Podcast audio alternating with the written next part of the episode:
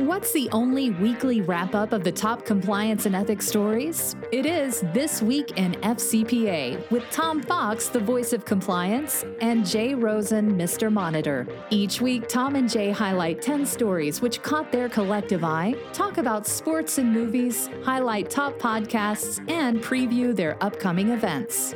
Join This Week in FCPA each week for a one stop review of the week's compliance and ethics highlights. This Week in FCPA is a production of the Compliance Podcast Network. Stories on This Week in FCPA, episode 233 for the week ending December 18, 2020. The Vaccine is Here edition include The Good, Bad, and the Missing. Dick Cassin lists his three top stories in 2020 on the FCPA blog. Are you ready for the EU whistleblower directive? Cedric Dunbar considers also in the FCPA blog using data analytics for the board and still satisfying the regulators. Six CCOs opine in Compliance Week. Jonathan Goldson asks What are the seven principles of ethical leadership in CCI? Leadership failures around sexual harassment at Fort Hood. Matt Kelly reports in Radical Compliance. Matt and Tom take a gut wrenching deep dive into the topic with special guest Diane St. Ives, who relates her own experiences from being sexually harassed some 40 years ago at Fort Hood. The SEC and SARs, Thomas Gorman in the SEC Enforcement blog. Congress approves a new AML law, Jack Hagel in the WSJ Risk and Compliance Journal. Ephemeral messaging, lawyers from Debevoise and Plimpton. On this month in the Compliance Life, we have episode three of our four part series with Kim Yapchai on the Wirecard saga. This week's episode includes Who Watches the Watchers. Please note, Jay and I will be off next week for Christmas Day, and we will have a special end of year edition the following week. Hello, everyone. This is Tom Fox, the voice of compliance, back again with Mr. Monitors himself, Jay Rosen, for this week in FCPA, episode 233 for the week ending December 18th, 2020, the vaccine is here edition. As Joe Biden is formally elected president by the Electoral College and COVID 19 vaccine arrives in spite of the foobars of the Trump administration, Tom and Jay are back to look at some of the week's top compliance and ethics stories which caught our collective eye. Uh, what say ye, Jay? Um, I'm not sure if you're aware of this or not, but I believe Joe Biden was elected president elect. Have you heard something about this?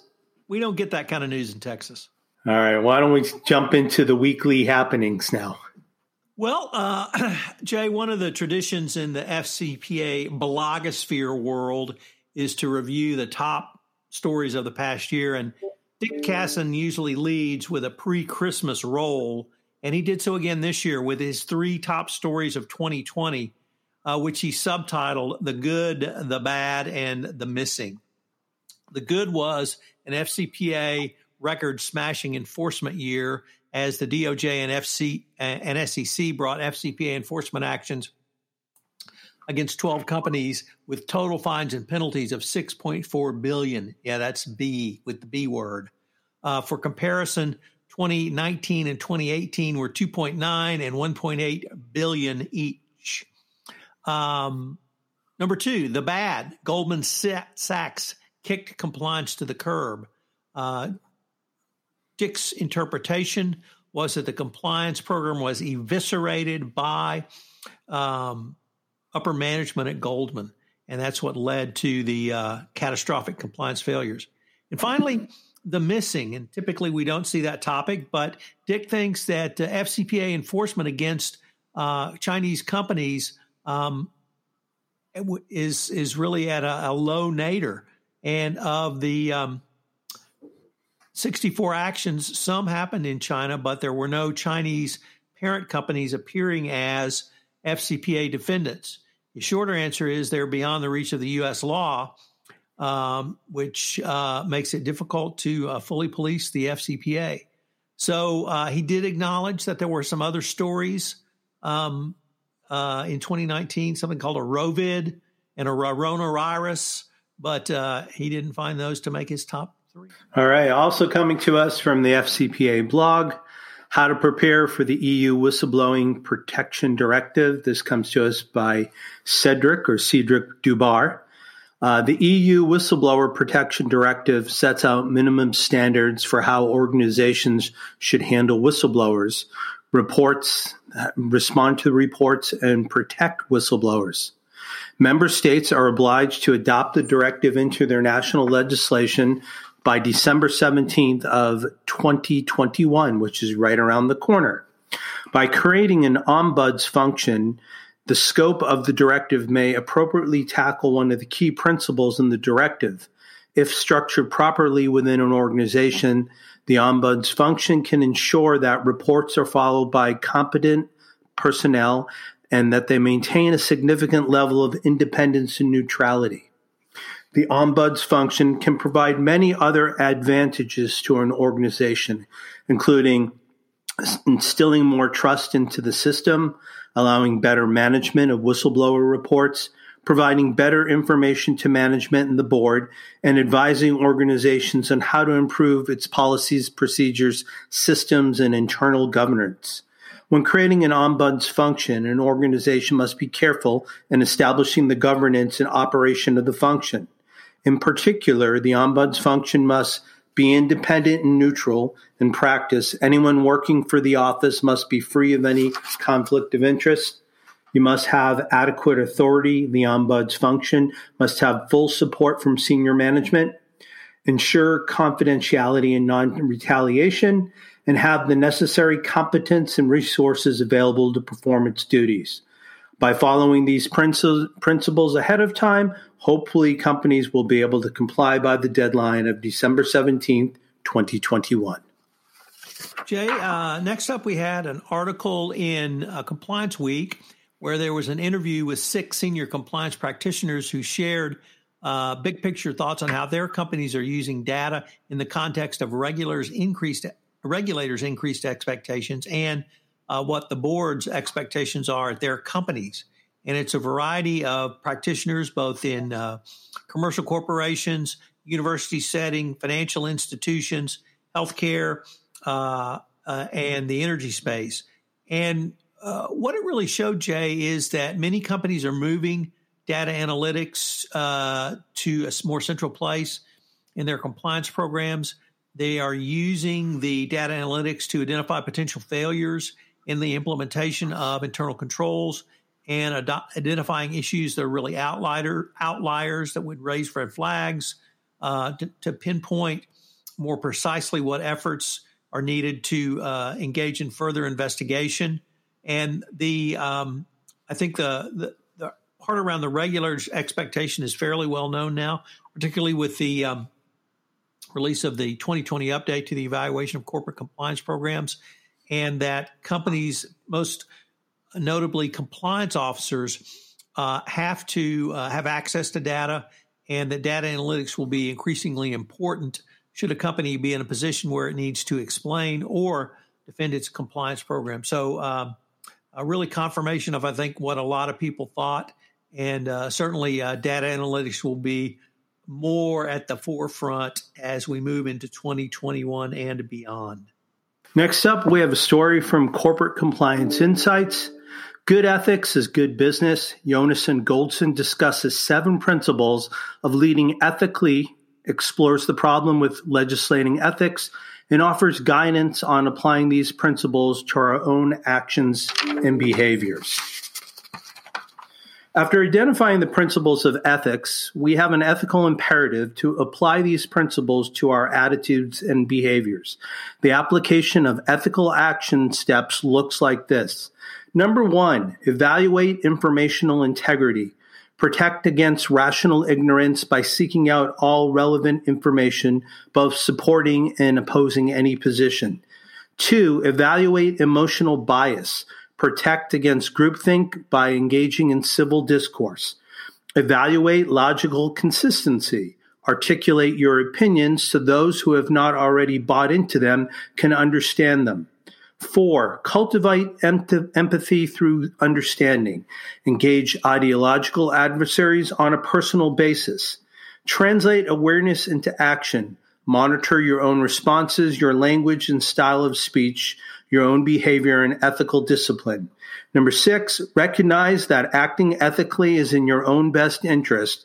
Act in the way you would like others to act towards you. And number seven, learn from a mentor. Seek outside models of virtue in articles, books, and interviews or videos, but especially face to face.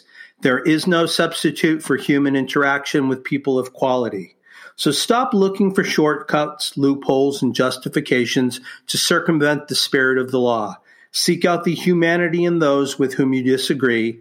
Demand the same intellectual integrity from yourself that you demand from others. And test your own fair mindedness and moral objectivity. Don't try to justify preconceptions. Try to discover the truth. Matt Kelly wrote about leadership lesson uh, from the failures of Fort Hood around sexual harassment and sexual attacks by enlisted men against uh, women, uh, U.S. Uh, Army uh, uh, members. And he looked at it really as failure at, at the top, failures at leadership lessons, le- leadership, because it was based upon the report recently issued on um, investigation of the culture at Fort Hood driven by the murder of specialist Vanessa Guillon, Gillian, I should say. And the uh, report found there was uh, no executive support for the uh, uh sexual harassment program uh, called SHARP. And that while senior officers supported the idea of fewer sexual assaults, um, they really, it was just a check the box exercise. And that the execution, when it came to middle management, colonels, majors, and captains really uh, were not uh, uh, did not follow through. Uh, he gave some some pretty damning statistics. Of 500 uh, females interviewed, 32 percent said they would not be comfortable reporting a sexual assault through the program. Half the soldiers weren't confident their commanders would take the report seriously. 36 had witnessed or experienced retaliation for reporting, and 70 percent said leadership at Fort Hood had not done a sufficient job. A pretty damning report, and Matt detailed those we did a podcast on that where we had our first special guest on the podcast, Compliance Into the Weeds. And our guest was a good friend of mine, a lawyer in Houston named Diane St. Ives. Diane's retired uh, U.S. Army officer, and she had actually served at Fort Hood uh, in the late 70s and early 90s. She was the first class of women in the integrated services. There used to be a women's Army Corps separate and apart from the men's. And um, She'd uh, actually experienced a sexual, attempted a sexual assault while she was an enlisted man in uh, at Fort Hood, and she talked about that, and it, frankly, it was gut wrenching. This is 41 years later, and she could still talk about how he smelled and the sounds that he made, and um, and Diane is is very proud of her service, uh, and she talked about the problems uh, that she had in 1979, which was she was denied promotion because she reported the assault. And they're the same problems today. And she really thinks, you know, obviously we can do better and we have to do better, but she has really come around to thinking that uh, it's so bad that she she is almost in favor of a segregated army again uh, from gender. So uh, it was uh, a really interesting uh, guest to have have her personal experience. She's thought a lot about this, and the report really triggered her thinking about the solution uh, even more. I was really surprised to hear her say that uh, she thought the sexes needed to be segregated. So um, check a listen to that. Uh, it, like I said, it was gut wrenching for me. I'm a good friend of Diane, so I knew a little bit about her story, but I didn't know the, the full story. So uh, interesting stuff from the U.S. Army and uh, leadership failures that apply uh, in a compliance program as well. Next up, we have a story from uh, Thomas Gorman. Uh, this comes to us from his SEC blog, and it's entitled The SEC and SARS. The Commission periodically has filed enforcement actions against broker dealers for failing to file SARs, which are suspicious activity reports, typically centered on the failure to file reports regarding micro cap issuers. The question of a broker dealer compliance with SARs and the Commission's authority under the Exchange Act section and rule typically cited by the agency was raised in a recently decided action by the Second Circuit course, Court. Rather, the case Alpine, a registered broker dealer, was named as a defendant in an enforcement action by the Commission. The complaint alleged that the firm, which specializes in microcap securities, had failed over a t- period of time to properly file thousands of SARs. The defendant responded by claiming that the Commission did not have the authority to enforce what are Bank Secrecy Act and FinCEN regulations. Here's the decision. The court began with a brief review of statutory authority for STARS, SARS rather, and it traces its back to the Foreign Transactions Reporting Act of 1970, known as the Bank Secrecy Act, and which was amended by the Patriot Act in 2001. First, the court quickly concluded that the Commission had the authority to initiate this action. Second, the fact that Rule 17A 8 requires compliance with the bank secrecy requirements does not change the conclusion of the Circuit Court. The termination of the agency and the action is tied to an express delegation by Congress of authority to determine which reports from covered entities, including broker dealers, are necessary and appropriate. The fact that Congress directed Treasury to regulate record keeping requirement by broker dealers does not mean that the commission is precluded from acting in an area as a defendant. So here's the comment. In Chevron, the Supreme Court's seminal decision on rule writing makes it clear that if Congress delegates authority to an agency to write rules, the provisions written must be within the ambit of authority granted. That does not mean that incorporating yet to be written rules by FinCEN in the future are within the text of the Exchange Act writing uh, rule writing authority. Finally, just how an Exchange Act rule incorporating uh, to be written in the future rules authored by FinCEN complies with the APA is unclear. To be sure, each version of the Exchange Act rule was subject, subjected to the notice and comment required. While the process adopted essentially a shortcut, it may be in, it may be efficient. and may even yield desirable results, but in the end, it's not in accord with the statutes. We have a new AML law that's been passed by Congress. I think we've touched on this in earlier podcasts, but we actually have it now enacted. And uh, Jack Hagel, our good colleague over at the uh, Wall Street Journal Risk and Compliance Journal, reports that Congress has approved the new anti money laundering measure. It reforms and adds to the uh, Bank Secrecy Act that you just mentioned. It was part of the uh, uh, National Defense Authorization Bill, and it changed the rules around beneficial ownership, which is something that uh, many in the compliance community and indeed the enforcement community have been lobbying for for some time.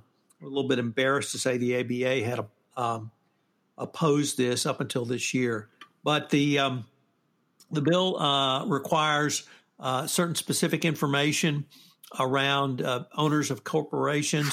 The Treasury Department's got a year to write the regulations, so we don't know specifically what's going to be required, but it probably will be something along the lines of name, birth date, address, government issued identification number, whether it be a driver's license or a passport for every beneficial owner.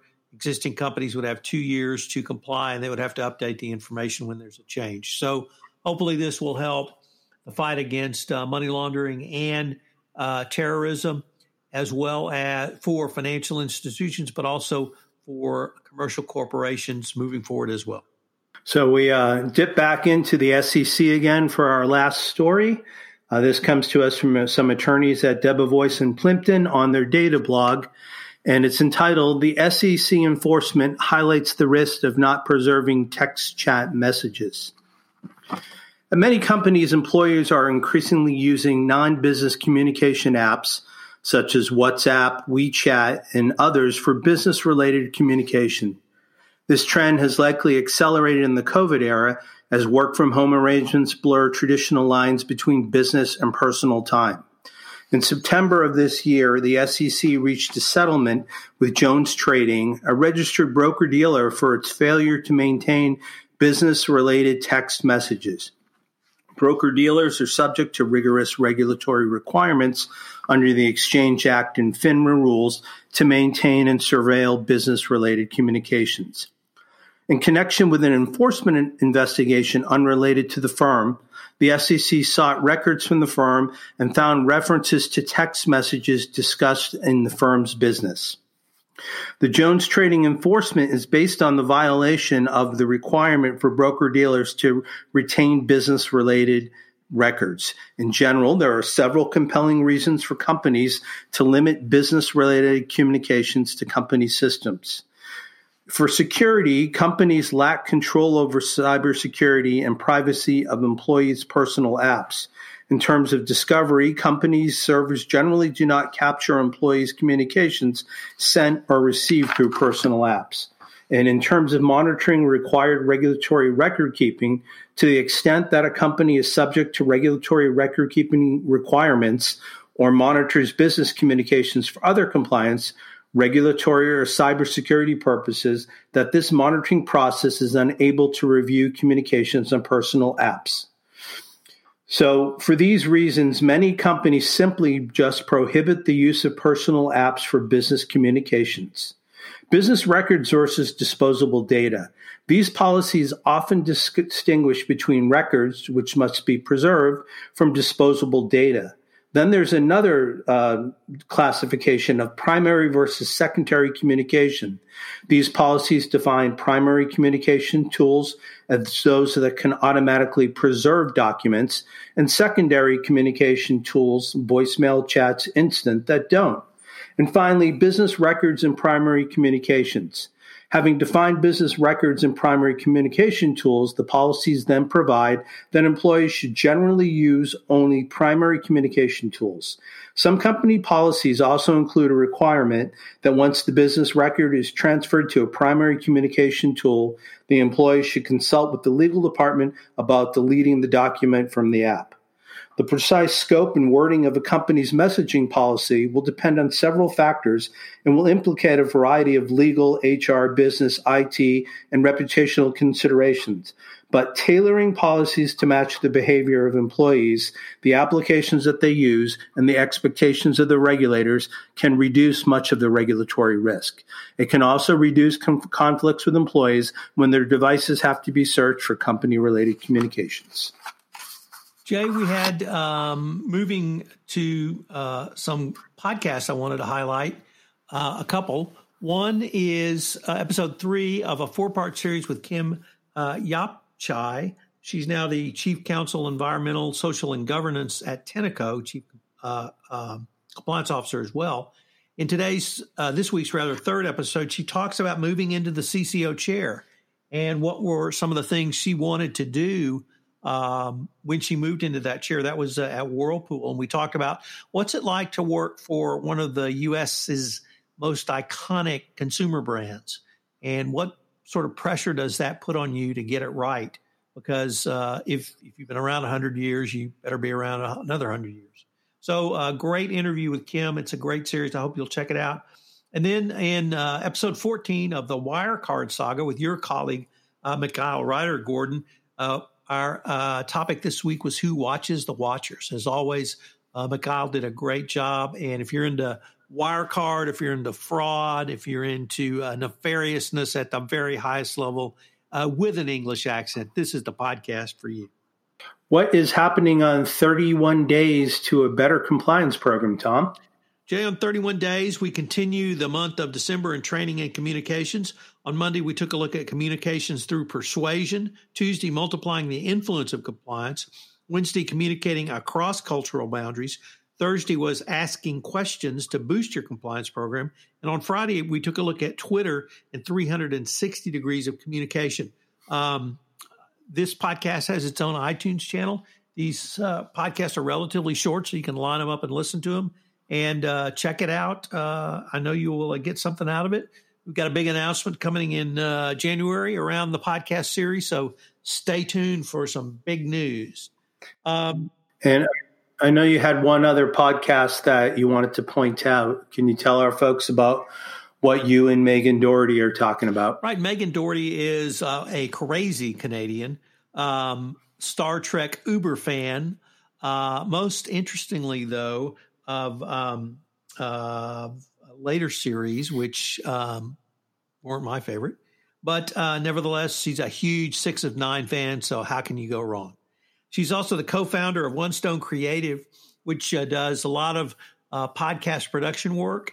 And she put together just a fabulous report, she and her team, around the state of business podcasting 2020.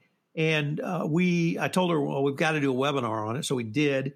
And uh, we posted that webinar as a podcast this week. You, uh, I linked to the, the full recording.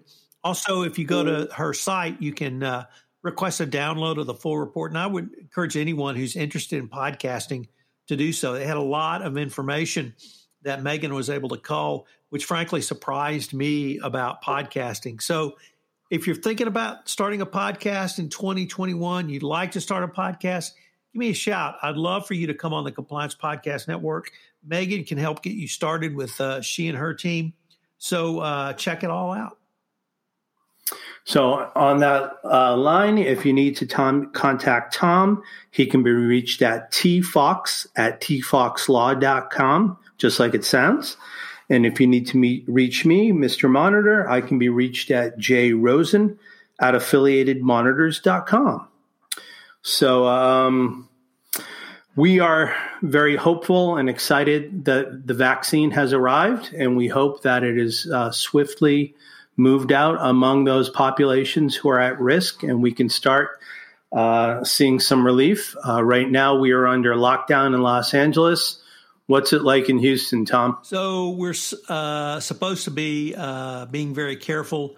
The governor will not let the county judge lock us down, but we're being as safe as we can here in uh, prestigious West Harris County in the uh, hamlet of Cypress. All right. Well, we hope that uh, everyone who's listening to us is safe and well and healthy. So we'd like to tell you, um, Tom and I, we're going to get together with you uh, the week of the 31st, and we're each going to take a look at the top five stories that caught our eye in 2020. So, um, on behalf of Tom Fox, who's not only the compliance evangelist, but he's the voice of compliance, and myself, Jay Rosen, Mr. Monitor, We'd like to thank you for joining us for this week in FCPA, episode 233, for the week ending December 18th, 2020, the Vaccine is Here edition. Uh, we hope you're all safe and well, and we look forward to speaking to you in a week or so. Thanks. Hello, everyone. This is Tom Fox again. I'd like to thank you for listening to this episode of This Week in FCPA. If you have any questions, you can email Jay at jrosen at affiliatedmonitors.com. You can email me at tfox at tfoxlaw.com. I hope you will join Jay and I again next week for another episode of This Week in FCPA. This Week in FCPA is a production of the Compliance Podcast Network and a proud member of C Suite Radio. Thanks again, and we look forward to visiting with you again.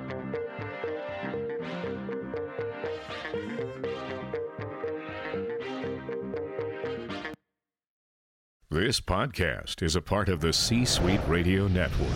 For more top business podcasts, visit c-suiteradio.com.